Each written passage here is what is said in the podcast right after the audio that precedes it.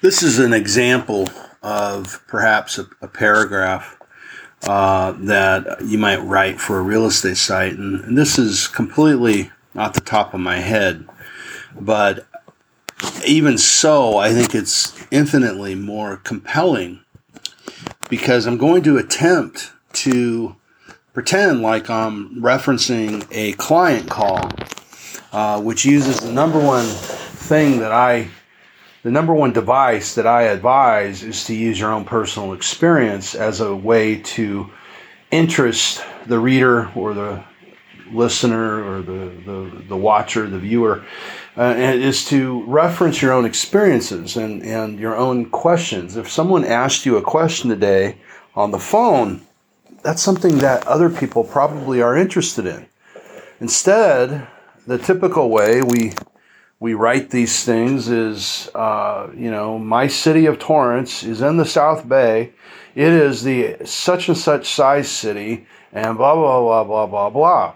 Or you know, today the Torrance City Council announced that uh, uh, real estate agents are no longer legal to work in the city. Right. So um, the point is, is, is the best type of content is a your own personal experience, questions that you've been asked and answers that you've given, and then also news of the day, topics of the day, pertinent, interesting to your to your base, uh, and that would include, you know, if I'm in Torrance, the Torrance City Council decided that a, a giant, and this is true, uh, a giant uh, rental building is going up off of Crenshaw Boulevard, and that's going to severely, severely bottleneck Crenshaw Boulevard, which is already bottlenecked as people leave the South Bay.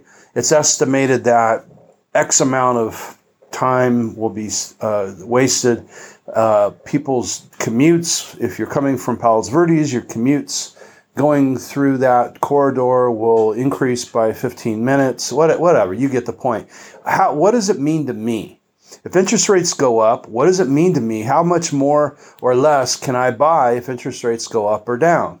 Um, uh, the such and such building is being built in uh, the uh, such and such area, and uh, that will uh, the the so and so company is going to be in there is already pre-leased and and uh, so forth and so on. And what that means to the uh, people living there is a lot of them will be able to walk to work, as well as um, uh, they the uh, the company has guaranteed an environmentally friendly such and such program da da da that will uh, ensure that the, the, the residents of the building have a, uh, a, a unit that is environmentally neutral, right? Whatever. I'm making this up as I go, but that's what goes on. I mean, people ask, is it is uh, you know in in Beacon Hill today? I was asked uh, by a client uh, if this particular home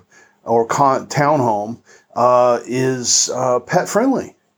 And, you know, there's only five of these that are pet friendly in, in Beacon, all of Beacon, Beacon Hill. And they are such and such uh, street and 123 Apple Street and 123 Orange Street, etc.